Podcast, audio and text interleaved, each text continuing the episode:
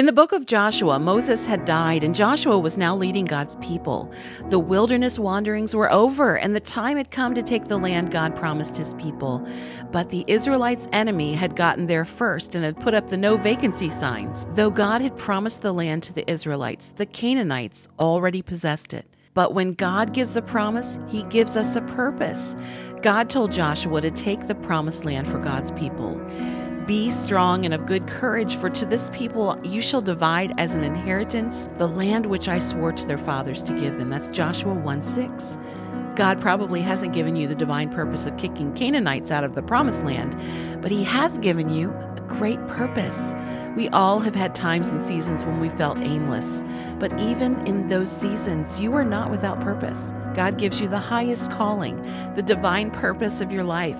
He has called you to love the Lord your God, to walk in all his ways, to keep his commandments, to hold fast to him, and to serve him with all your heart and with all your soul. God loves you too much to leave you without purpose. He's called you to love him, to walk with him, and to follow his word straight into the promised land. God doesn't leave you aimless without direction or strength. Just as He had a divine purpose for Joshua, He has a divine purpose for you, a great purpose. Jesus said, Whoever practices and teaches these commands will be called great in the kingdom of heaven. You have been given the magnificent purpose of living out the words of Jesus and sharing them with others. Thank God for giving you the highest purpose, knowing and loving Him and making Him known.